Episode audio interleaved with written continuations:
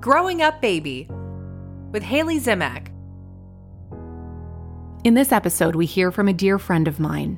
Tracey and I joke that we've known each other since she was zero, and it's true. She's a family friend with whom I share some of my very earliest memories with. While she's open about her struggle with postpartum depression, I still feel privileged that she shared her experience with me and with such grace and candor. The following segment includes content on depression, harm, and pregnancy loss. Please take care while listening. We start her story in October of 2016. So I had a great job with great benefits, a supporting husband. Financially, we were in a great place, owned our own home at that point, and we had great neighbors, family nearby. Uh, so we had kind of check the boxes on everything that you would want in your first pregnancy uh, leading up to when he was born. It was a pretty quick delivery, even that. Like, there were no complications really with the delivery. There was a minor hiccup at the very end. It was about a two hour labor. So, once again, it was pretty routine. There was nothing that was traumatizing necessarily from that. And this was a child that we had planned. So it wasn't even like this was a oops, you know, me and my husband, we were not planning to have children, but now we're pregnant. Like this was a, we planned it, we got pregnant right away, and then we had our son. So, by all accounts, things sound like they were quote unquote perfect yes, so or pretty close. Yeah, I mean, I would have described it and my first postpartum therapy session, I would describe it as a perfect scenario having a first child. Everything was there for us to succeed. We had everything we needed to enjoy our child. Okay, so what happened? When did that start to shift? So, I don't know because it is a chemical in your brain, so I don't I don't know from a medical perspective, from a mom perspective, I would say when my son would not breastfeed, he couldn't latch on. And my whole entire pregnancy was just not that I, I actually had no birth plan, so I didn't even go into it with a birth plan that I was upset that it didn't go that way. I just thought you breastfeed your that's what you do. And the hospital we did not give birth in niagara. It was we lived somewhere else at the time um, and that hospital was very breast is best. They would not help with formula was not even introduced. It was not an option. Like you were breastfeeding. Uh, and so my son just could not latch on. And it turned out down the road it was just his mouth was too small to latch on. But at the time i didn't know that. He would not breastfeed.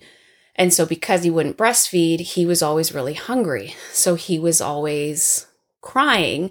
But I absolutely refused to ever give him a bottle. And the hospital was very supportive and pro do not give him a bottle, do not introduce the bottle. You need to breastfeed. So, I would be pumping and I would be getting him to lap. The easiest way to describe it is to lap the milk up like a kitty cat from the bowl with his mouth and he would have to do this from a spoon. He was like spoon fed to lap this milk as a newborn. I'm recovering from giving birth, and he would lap like just lick the milk up like a like a kitty cat. like in hindsight, it's like, what were you thinking? I know, but it, like at the time, at the time, it was like that's in my how you were in my head, in my head, and even with breast milk, even with it. breast my Okay, own breast okay, milk okay, i was going to ruin him forever the goal of having a child was not to have a healthy child it was to have a child breastfeeding. Uh, and so then eventually it got where shocker it's really hard to get an infant newborn to lap milk like a kitty cat so then i would give him syringes and so I would literally be going around because drugstores just don't, it's hard to find little syringes, it turns out. So I would be going around trying to like find a pharmacy that had these tiny syringes that I could syringe my breast milk into his mouth because I can't give him a bottle because I would be failing him for life. His first three or four weeks of life, I was going on about an hour or two, maybe of interrupted sleep a day. A day. You can't continue. Like that is, I was going to lactation therapists that didn't see anything wrong with this. This is what they were encouraging because I was not giving him formula because that was the devil. And there was no bottle, it was no formula that was at the hospital that was what we were going to do so my mental health was not taken into account with any of this because their goal as the lactation consultants is to get this child breastfeeding i obviously at the time when you're in it you don't realize how insane that is like that no wonder i had postpartum depression So the whole time that was once again like you're going to breastfeed. This is going to work. You have to do this. You have to do this. This is what it's going to take to get them to breastfeed. Um, I had nipple shields because as I'm trying to still get him to latch, because not only would I be doing all of this to get milk into him, but I'd always then still be trying to still get him to latch the whole time. So it was it was awful. It was awful. My nipples would be bleeding so i would get nipple guards which once again the lactation consultants the nipple shields that was ruining the breastfeeding experience. You shouldn't be using those. It's taking away from breastfeeding. It's going to harm your supply. Thankfully for my child i produced cream. Like i produced such fat heavy breast milk that the little he got was was good from but there was no way that nipple shield was going to ruin my supply i had milk for the whole community because i was pumping so much that i was over like I literally could have probably fed two or three children with the breast milk I had. But I saw absolutely nothing wrong with this. And I would cry just in frustration because I'm supposed to be breastfeeding. Why why is it taking me 3 hours to give them like an ounce of milk?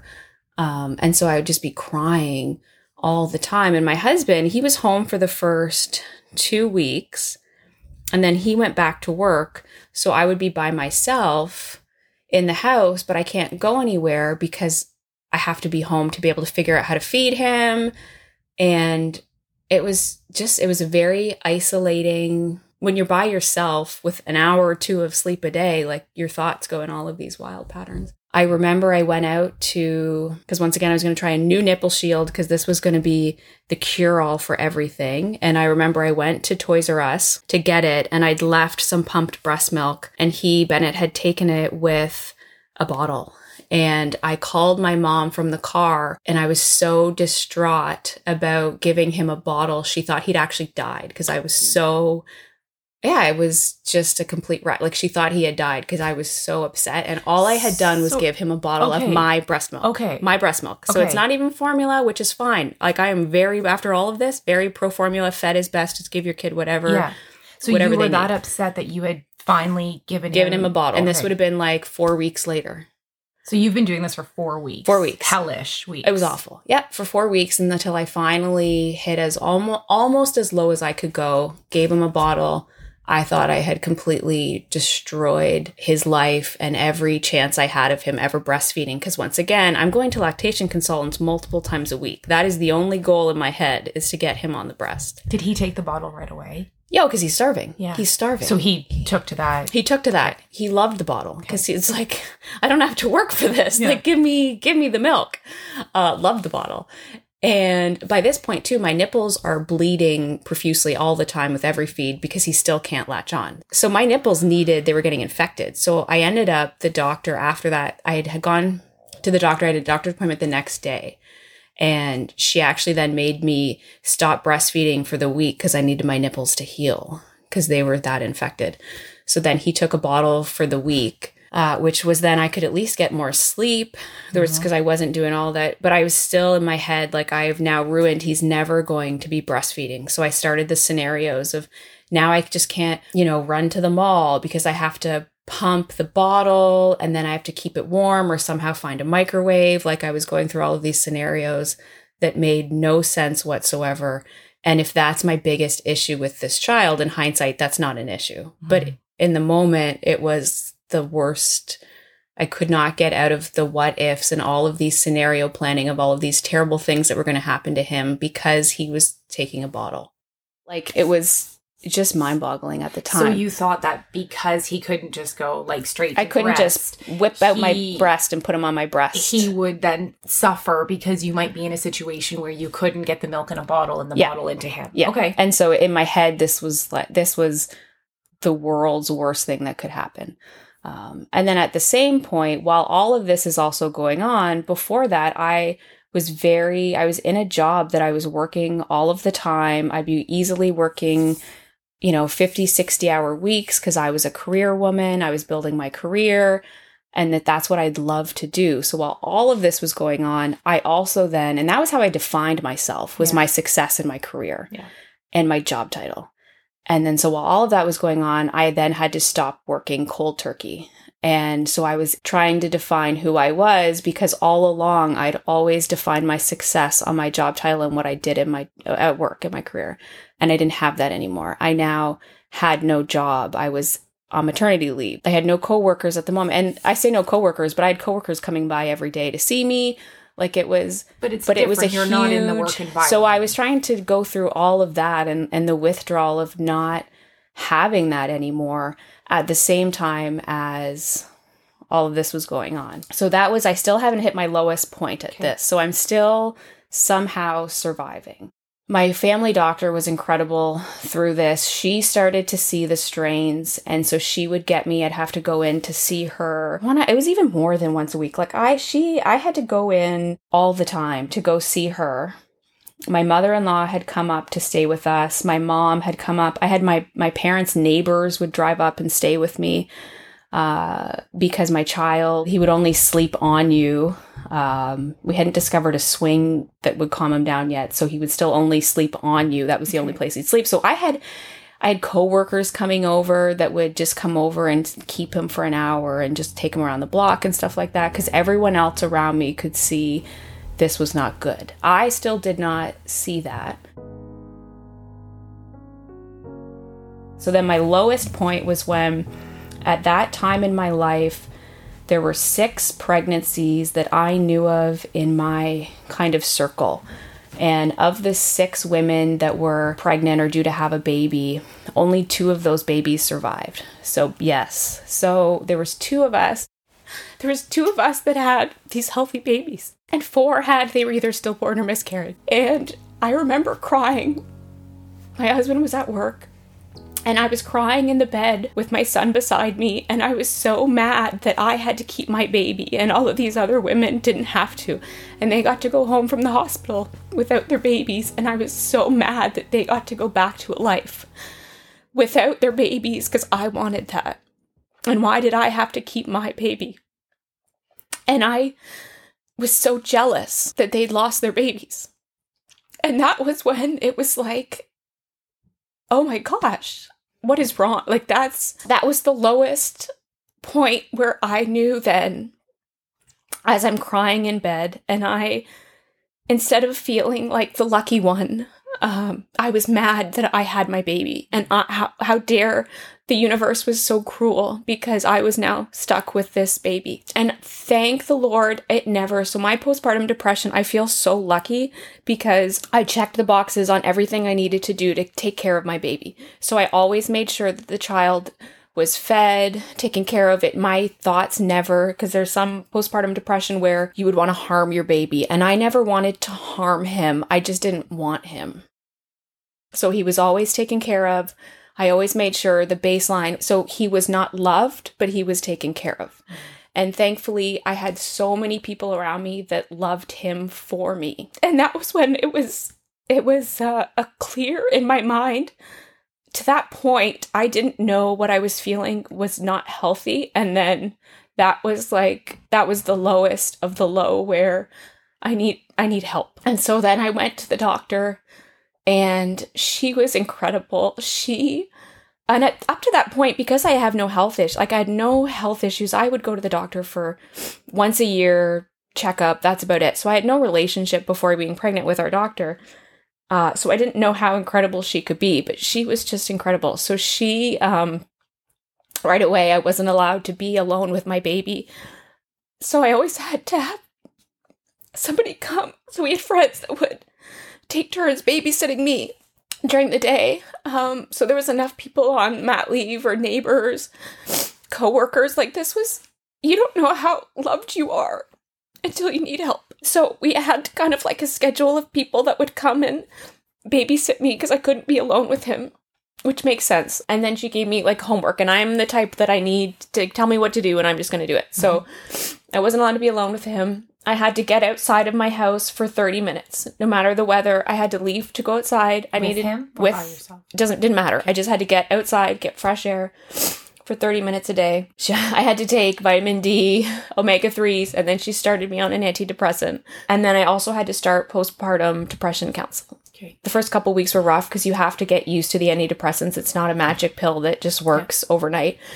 So the antidepressants, I would say, were probably one of the largest things that helped initially. And then I would go to group therapy sessions and it was interesting. So I only ended up going, so I did individual counseling and I'm a big proponent of that. That was incredible. That worked more for me, but the group counseling was specific for postpartum women. And I remember going, and these were all women that had no support systems. This is women whose you know, father had sexually abused them, so they can't have their baby around their family, so they are truly alone. This is another woman who had an abusive spouse, so they were on their own. There was no no one else. Uh, someone's husband was a pilot, so he needed his sleep because he's flying an airplane.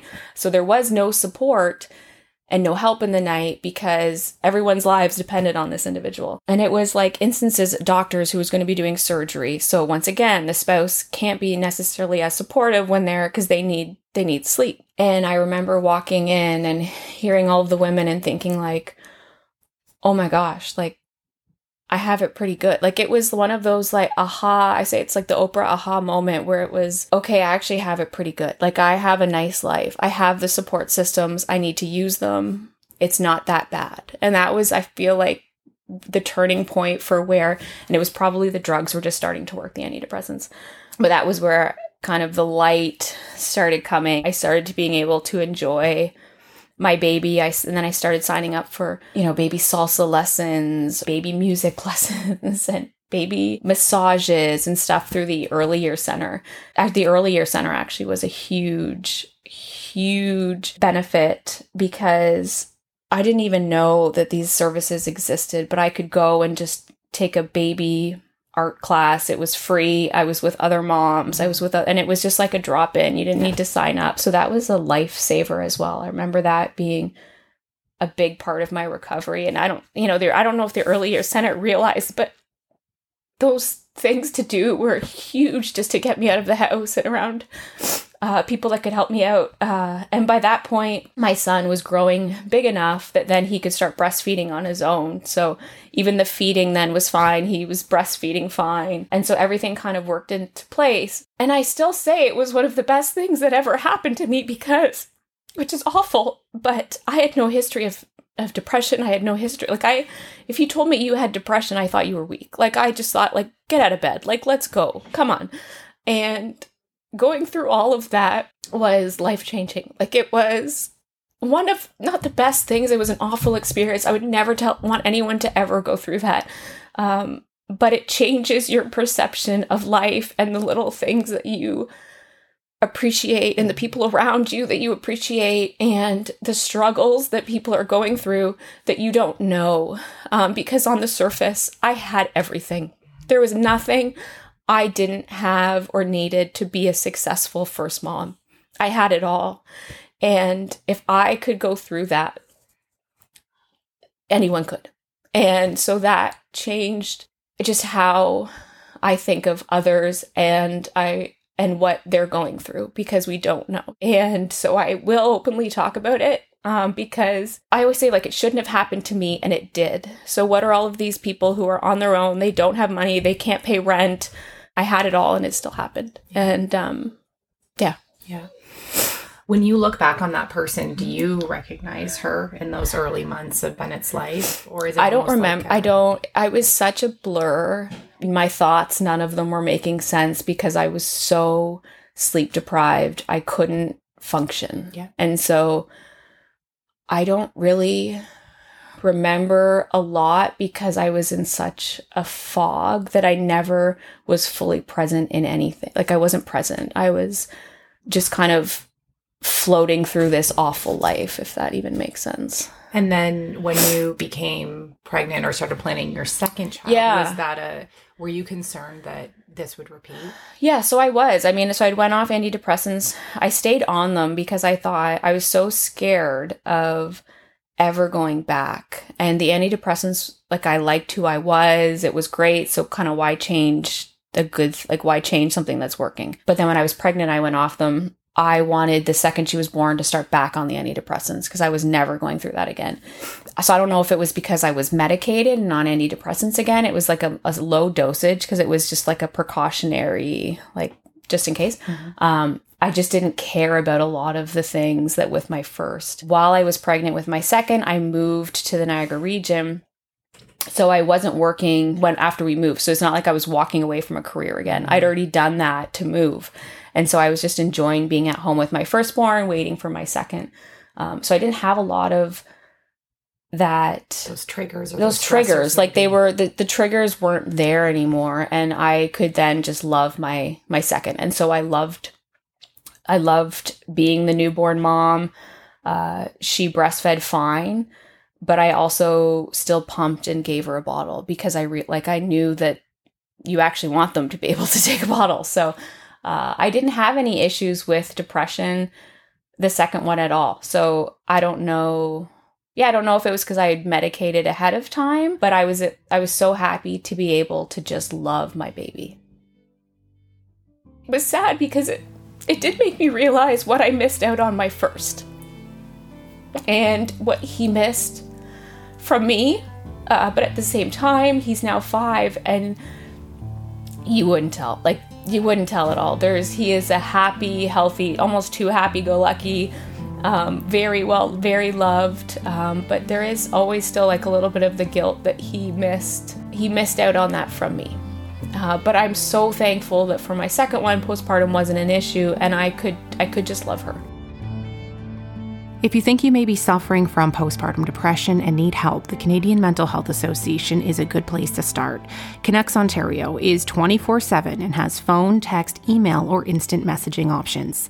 Thanks for listening. Until next time.